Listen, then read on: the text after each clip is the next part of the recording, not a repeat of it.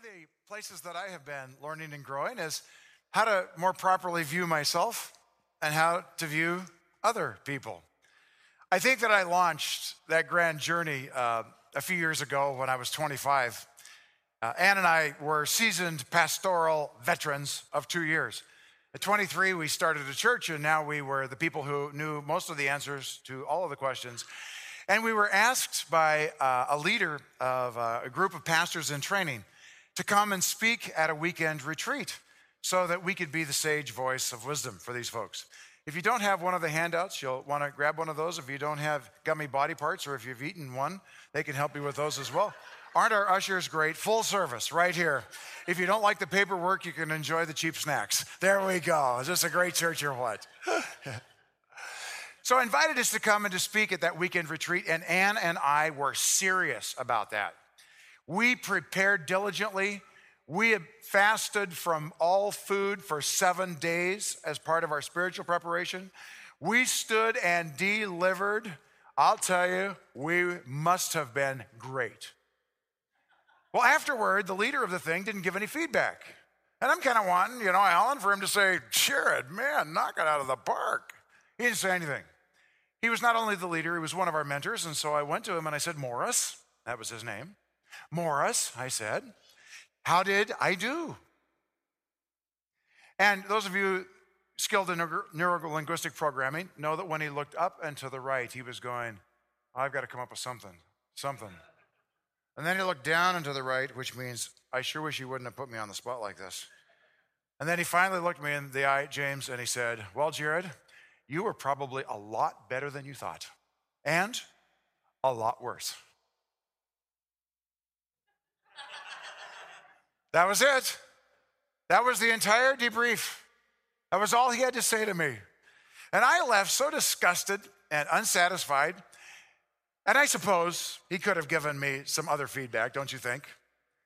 But I think that the feedback he gave me maybe was very helpful in framing for me what has been a lifetime of interest in where I fit in life. Who am I and who am I not? And who are you and who are you not, and how do we fit together, and how do we make sense of that in a way that is really powerful in terms of God's design for us.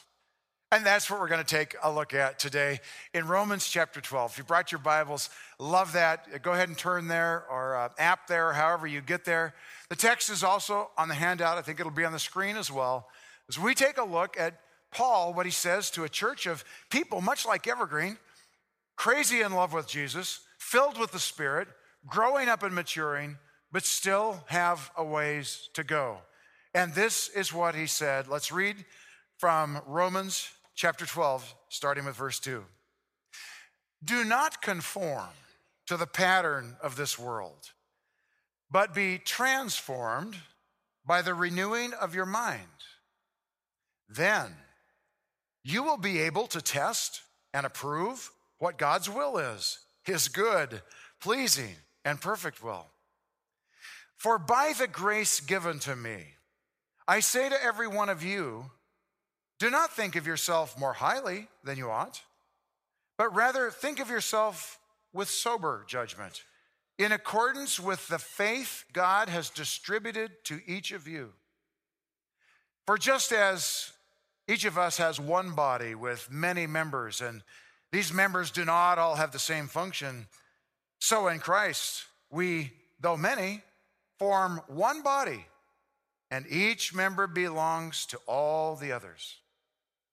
We have different gifts according to the grace given to each of us. If your gift is prophesying, then prophesy in accordance with your faith. If it is serving, then serve. If it's teaching, then teach. If it is to encourage, then give encouragement. If it is giving, then give generously. If it is to lead, do it diligently. If it is to show mercy, do it cheerfully. Here's the bottom line be devoted to one another in love and honor one another above yourselves. Wow. Well, did each of you receive uh, a body part on your way in? I don't even want to ask what you might have thought about getting one of those. One of the thoughts that I had that came in mind was I don't know if I would go to a church that gives out gummy body parts on the way in. And we didn't even need to go here, but when you found out we were receiving communion, you just hoped that we weren't going to somehow try to incorporate that. And thankfully, we're over that, and we didn't. But go ahead, and if you haven't, tear it open. And, uh, and even if you're not prone to eat this kind of uh, sugar infested uh, gluten, gelatin, whatever it is, you have to admit that unless you got teeth, how many of you got teeth? Have a few teeth? The teeth really don't work out well this way, but the rest of us, we can squeeze and squish and really smells pretty good, doesn't it? Yeah. So, how many of you got a foot like I did? Yeah. Any noses out here? Any eyeballs? Yeah. I got a foot. I like feet. I think feet are great. And as we take a look at this foot today, what we're going to discover in this story that Paul gives us, this metaphor of a body, it's a beautiful picture if all these body parts get together, right? It's a horrific picture if these parts don't get together. This foot severed and all by itself is not a very attractive thing. In fact, if I decided that because I'm a foot, I would like for all of you to be feet, and I'm going to do everything I can to make you feet so that the body of Christ looks like Jesus, the head, on top of a giant foot, that's not a very pleasure invoking kind of an image for us. The whole point of his story is this that God has designed us individually and uniquely and particularly, and that we really all make sense and find beauty and harmony and the life of God together when we're joined together. So let's take a look at five observations that come right out of this passage. Notice the first one with me it's this each person is given spiritual gifts. He talks to all of us. You've come to faith in Jesus Christ, invited his forgiveness in your life for sin. The Holy Spirit has come to live with you. We invite the ongoing fullness and baptism of God's Spirit. His gifts are within us and flow through us. Every one of you is gifted with spiritual gifts. And so it's reasonable, it's necessary that each of us would examine him or herself and discover how God has placed those graces in our life. You are gifted, and we need you. The second observation is we need transformed thinking. Notice he starts right out by just incriminating everybody. You all need to think different. That's how he starts. Because there is an old default way of thinking. He calls it, he says this don't be conformed to the pattern of this world. It's the starting point of each of us to have a mindset about ourselves and about others and about how we fit together that is an old world of thinking. And if we're not thoughtful about how we think, we'll default to that old way of thinking. And so he says to us, we need transformed thinking. We don't think right about ourselves. The third observation is we self assess with sober judgment. Take a self assessment, he says. And then he gives us some instructions. You know, when you've taken a test or a questionnaire, don't they usually start it with some instructions? Because if you don't have the instructions, you'll end up answering the questions potentially incorrectly and you won't get good results. So he's like a good teacher giving us a self assessment. And here's the instructions when you do a self assessment, don't think of yourself more highly than you should, but think of yourself with sober judgment. Because we have the tendency to either be not sober, intoxicated with ourselves, and when drunk on ourselves, delusional about how great we really are when we're not. Or some of us come into this thing with low self regard and we think so poorly of ourselves that we can't believe that God can actually use us in dramatic and supernatural and powerful ways. And so we never step into the potential that He has for us. And so he says, I want you to take this assessment with a sober point of view. Don't be drunk and don't be depressed when you do this. I want you to think in a level headed, objective kind of way about yourself. And then he gives us beautiful criteria as a standard to judge ourselves against. So, this is helpful news for us because If you're at all like me, the tendency is to compare ourselves with who? Other people, right? And so I'm uh, watching uh, Javier drum, and I go, man, you are gifted to help us lead worship in drumming. Now, I have three options in the old way of thinking, all of which will get me nowhere fast. My first option is to say, I am so envious of you. I just think it stinks that God blessed you and gifted you and you developed those skills that way. I am envious of you. A second thing for me is to depreciate myself and say, I'll never be good. I'll never be as good as you about anything. I just, you know, eat worms. Life is not good for me. The third option is for me to say, You're not going to be a better drummer than me. Hey, brother, I got to tell you this. And so I am going to go to drum lesson school and I am going to be a better drummer than you are. But guess what? He's gifted, and some of you know that I'm not. So at best, my drumming lessons are going to take me from horrible to lousy, but I'm never going to get better than that. Ah, self assessment. So, what are the criteria you use to decide where you land in this gifted thing? Notice what it says. He mentions it two times so we don't miss the point. Measure yourself relative, not to others, but to God's gift of faith in you. What have you been drawn toward by faith? And he restates it similarly Measure yourself by the measure of the gift of grace that God has put in your life.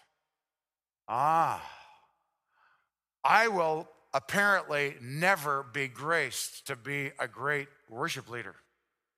I can go from lousy to poor. Some of us maybe from poor to mediocre, but not true giftedness.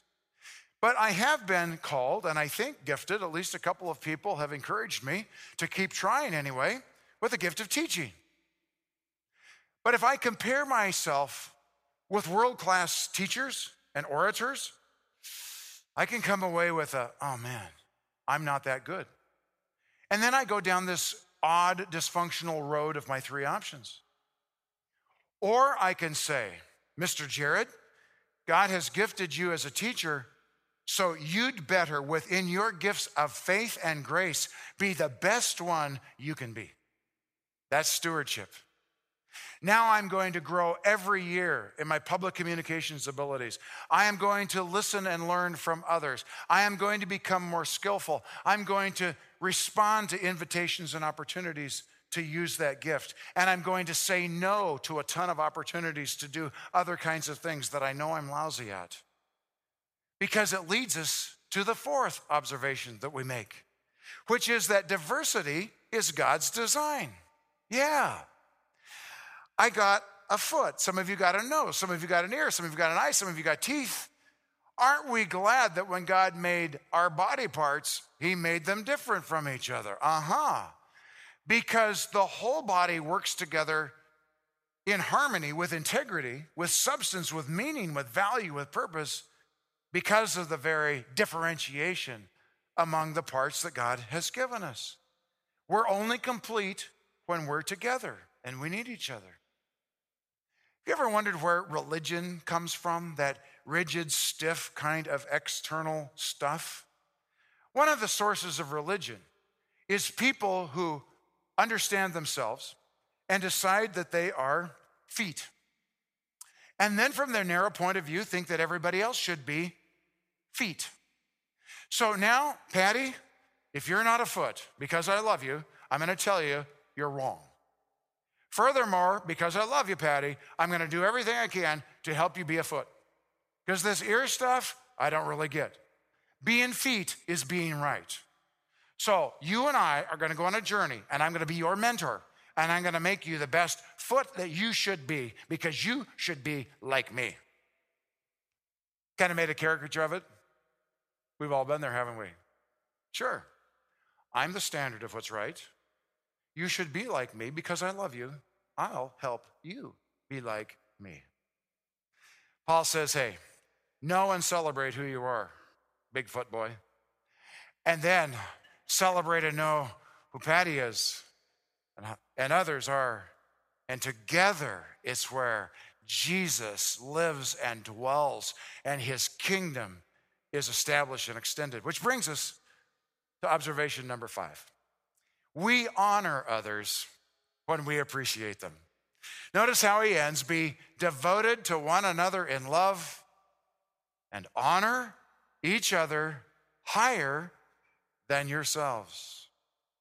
To believe is to feel sure that someone has the ability to do a particular action. To appreciate is to value or is to add value to someone or someone's some uh, something's life. Let's think about this idea of belief and appreciation. Isn't that the big idea of this passage? Don't be conformed to the pattern of the world, be transformed by the renewing of your mind. Where is it that we might come from?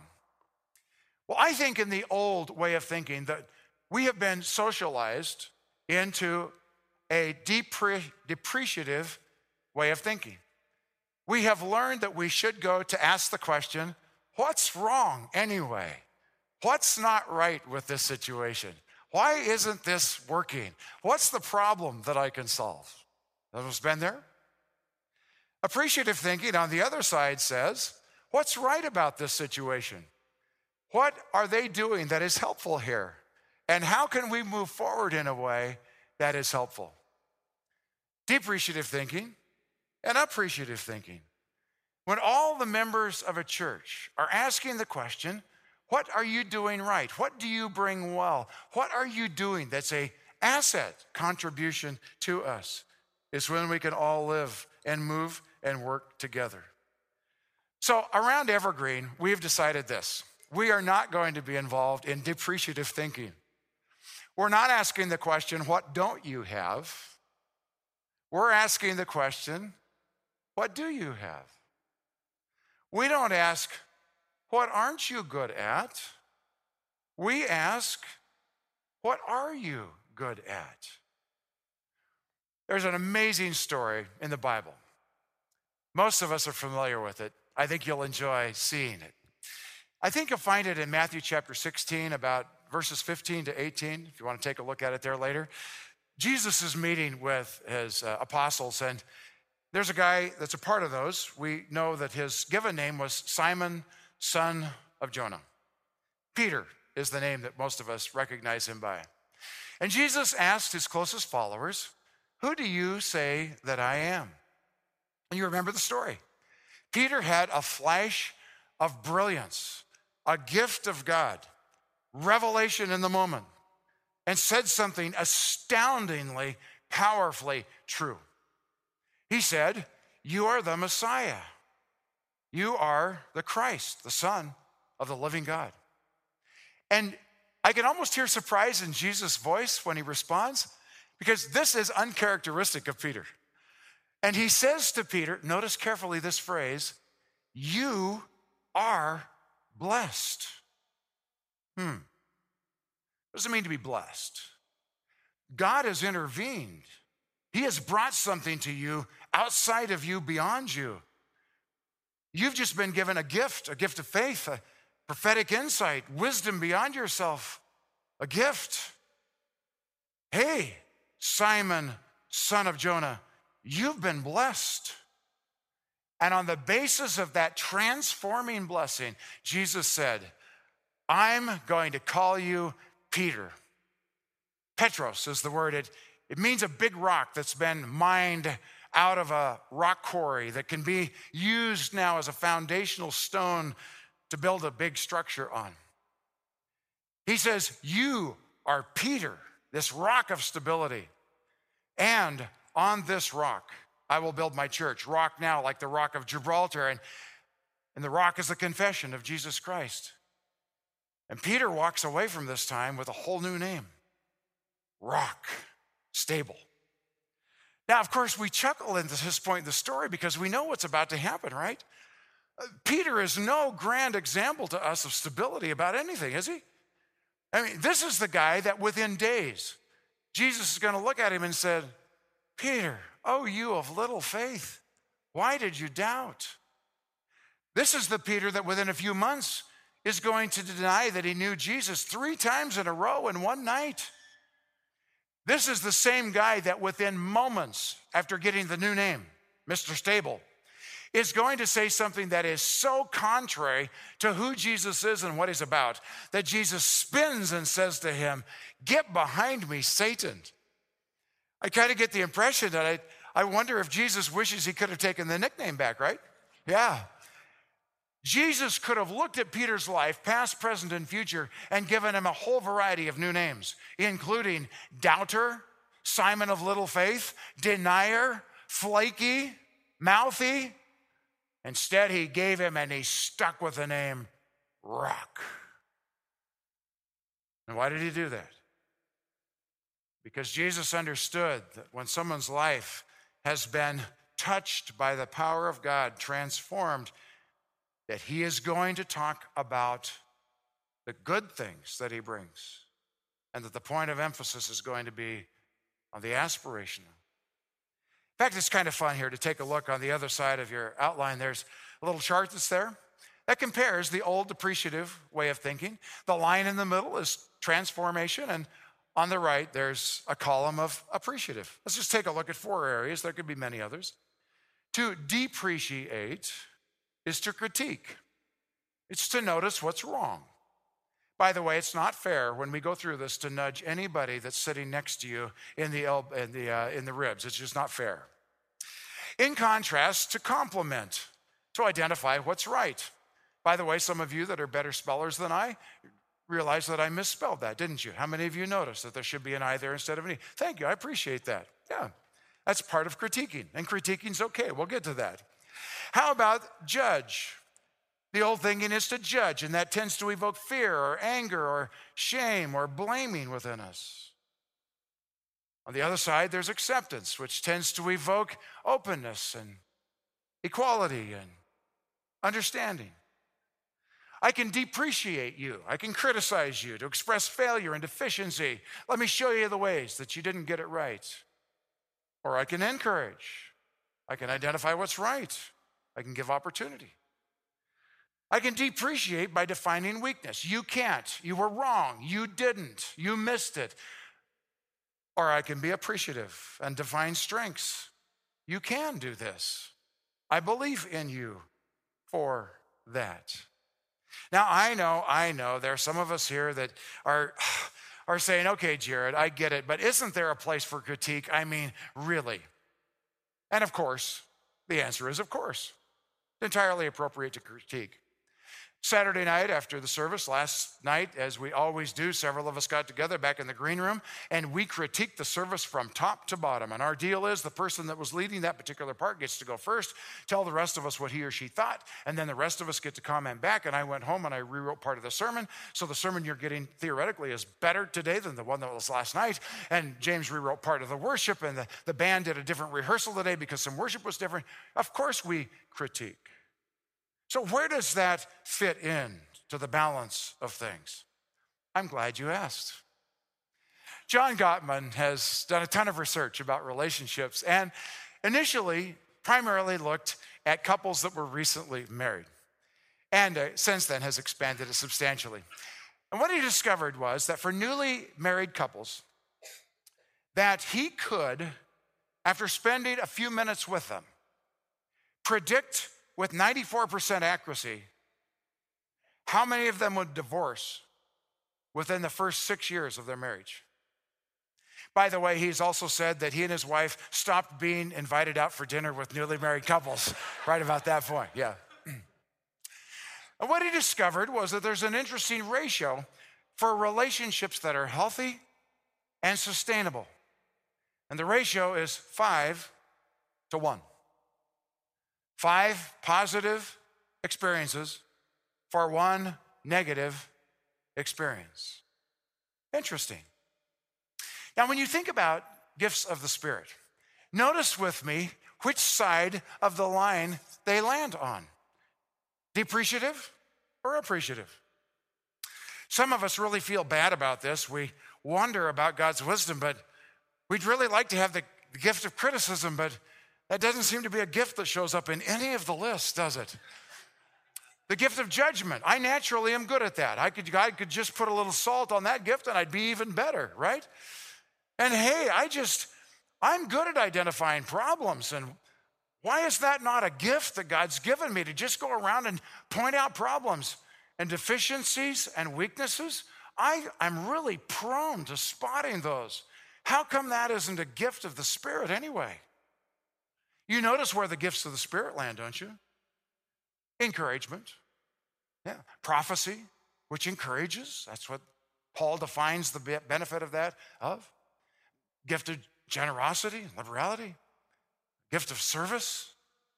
God has gifted us in ways that focus on the fresh and new thing He's doing.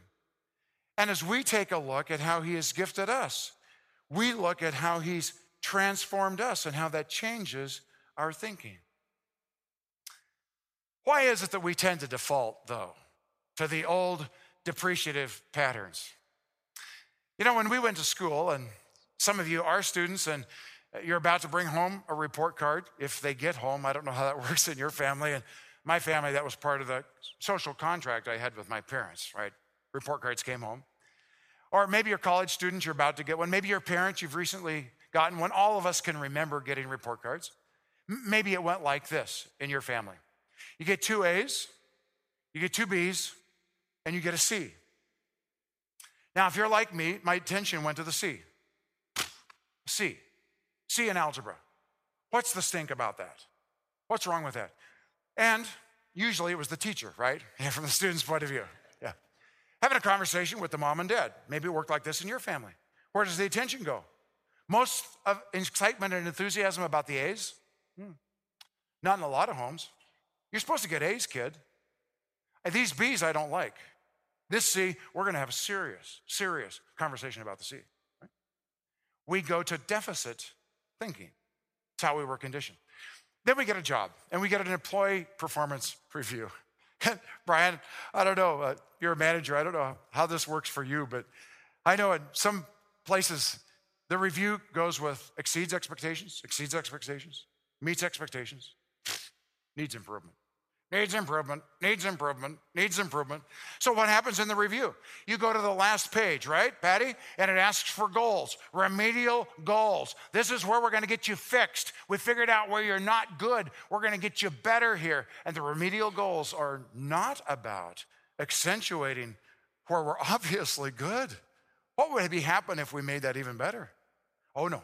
We're going to go to deficit thinking. Where are you bad? We're going to get you fixed as you're moving forward. Hmm. Now, am I arguing against looking at C's algebra? No. Am I arguing against in a job setting where there's a deficiency that's going to be a knockout punch and improving some gifts and skills? No, that's not the argument. Here's the deal you just don't find a lot of that in the Bible oh, in terms of how we view one another. Ah, God gifted us to be of service to one another in ways that help us move forward and one of the things that I noticed in Jesus' encounter with Peter is that he was willing to give Peter an identity not of perfection, the rock, but of direction, the rock. Peter, who was going to fail miserably and was going to benefit the kingdom hugely simultaneously, was still going to be called the rock. So when I was 16 years old, I had two bosses. In the summer, I worked for a rancher. His name was Ed. We called him Ed the Yeller. Came by that name, honestly. So I'm working with some guys, and we're unloading uh, trucks of hay and putting it in the storage barn. And, and Ed's truck comes down the gravel road, and the dust is flying. And, and he gets out, and he's obviously, apparently, not happy. And his face is already flushed red, and the veins bulging out of his, his neck. And, and he's stomping, and Ed always had a big chaw, you know? And so when he got mad, you didn't want to be real close to him because it was moist. There was about a 12, this radius of moist. And also, when he got mad, he stammered and he mumbled. And so he comes rushing out of the truck, stomping, yelling, cussing, spitting, mumbling, and finally he got it all out of his system. And he stomped back to the truck, hopped in, slammed the door, tires spun gravel on the way out, and he left. Now, one of the guys that worked on the crew probably was not the smartest one among the group, and he was the first one to speak. And he said, I think something was bothering him. Good starting point. We could not figure out among us what he was talking about, but he had depreciated us. I'll tell you how that worked. Whenever the truck would come down the road, we would all become very self conscious. What are we doing? Do it just right not knowing what his standards were going to be. We felt closed down. I suppose if there are some biometric measurements that our blood pressure and heart rate rose, I suppose that our palms would have a little more perspiration on them. I know that we didn't communicate and talk among ourselves as a good team would do because we were closed down because we were fearful about what Ed the Yeller was going to do. It was not a safe place with him. Mm. There's some churches that have created a corporate culture like Ed the Yeller, haven't they? Not very safe to be real. Because if you get real, you might, well, some other folks that are better than you might really let you know what they think about you. The second boss I had was, was Fred the helper. Fred owned a men's clothing store. And I worked there as a junior and senior in high school, after school, and on Saturdays. And I know I've just removed an excuse. Some of you have given for me the way that I dress. The excuse has been he doesn't know better. and now you know that I actually, back in the day, I knew how people were supposed to dress. So that's my confession for the day. Let me tell you about Ed, Fred the helper. One of the services of the store was to do free gift wrapping for people who were customers. And one day I helped a woman, she bought a shirt and she came and we were doing the transaction and she said, uh, This is a gift, a birthday gift I'd like for you to wrap it. And I said, Wonderful. We're so happy to do that for our customers. And finished the transaction, and my buddies on either side were still busy. I didn't do gift wrapping, you understand? They did gift wrapping. And so I said, uh, uh, One of my friends here, colleagues, will help you in just a moment when they're available. She said, No, they won't. I said, Oh, yeah, trust me, they will. I know them. She said, No, they won't. You will. She said, You and I will gift wrap this. We'll gift wrap it together. She said, Get the stuff and we'll do this together. So I got the box and the little thing in the box, and I got the other thing, and I got the bow thing, and, and we started work. And I looked over to Fred, the helper, the boss, the owner, and he smiled at me and he said, Go for it, Jared. You can do that. And we put together a beautiful box. So, are you ready for me to just brag on myself? You're going to be thrilled to hear about this skill. I got so into gift wrapping that I actually practiced in downtime. And I became, are you ready? This will be astounding. I became the go to gift wrapper at the man shop in Sweet Home, Oregon. So I want you to know. Yeah. yeah. It's one of my gifts. It's one of my gifts. I don't have many, but it's right in there. Fred appreciated me that day. I didn't change, but I grew in value as he appreciated me that day. So, our basic idea around Evergreen is this that we're going to grow together where we're strong, as we are gifted. And we're not going to beat ourselves up about where we're not strong and we're not gifted. And where other churches do stuff tons better than we do, we're going to celebrate that and we're going to try to be honest about what we're called to do. We're going to try to do that the best that we can. As a coach and as a pastor and as a friend, I often end my emails by saying, I believe in you. And I often end conversations by saying, I believe in you. I had a client who one day just, she kind of put her hands on her hips and she said, Jared, I bet you say that to all your clients. And I said, Well, busted. I said, That's true. And I said, I only engage with clients that I can believe in. I believe in you. I believe in you. Let's take a look at the applications today and end quickly here. Let's ask and answer the so what question in two ways. First, how do you think about your gifts, your God given talents. Below are listed there 20 of the many more spiritual gifts that are described in Scripture. But as you do a scan through, just kind of circle there. Where has God given you faith? You're drawn toward it. Where has God given you grace? Others have recognized gifts in you. Who are you? What are your parts in God's body? Sometimes it's helpful to use uh, a third party questionnaire to give us some objective feedback. And there's a couple of website links there. Uh, the first one is a spiritual gifts inventory that's specifically about the seven or so gifts in our passage today. The other one includes a group of others, another uh, 15 or so. Neither of those are perfect. I don't agree with all the definitions. That's not the point. But some have found that it's helpful to get kind of do a little questionnaire because this is the point. We need you. And you may well be far better than you think. We need your sober evaluation of who you are. Secondly, this how do you think about others? Who has gifts that you need? Who has needs that you're gifted to meet? Who will you tell, I believe in you? Much of who I am much of who I have become is because others have believed in me. When I was in the eighth grade, Paul Earhart, who was the volunteer high school youth director of our little country church, came to me and said, Jared, I want you to start learning how to play the guitar so that next year, when you're old enough to be in the youth group, you can help lead worship. Hmm.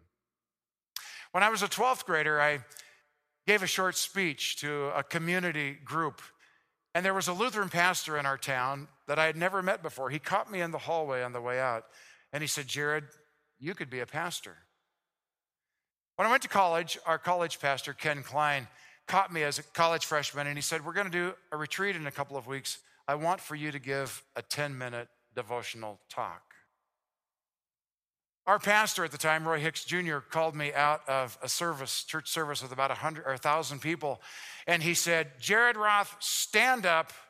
You went to junior high camp as a counselor. Tell us something God did in you. And I stood up and spoke to a thousand people. It was the first time in my life. It was our district supervisor, Roy Hicks Sr., that when Ann and I were 23 and we were about to be married, he looked at us and he said, You guys can go plant a church. Her name is Dr. Sue. She, in an interview, said to me, as a 30 something husband and dad and full time working guy with lots going on in my life, she said, You can go back to school and you can finish. Our current district supervisor, about three years ago, Larry Spousta, said to Ann and me, You are appointed to serve Evergreen. The list goes on and on, doesn't it? People that God has used in our lives who have inspired us, aspirationally drawn us toward and forward.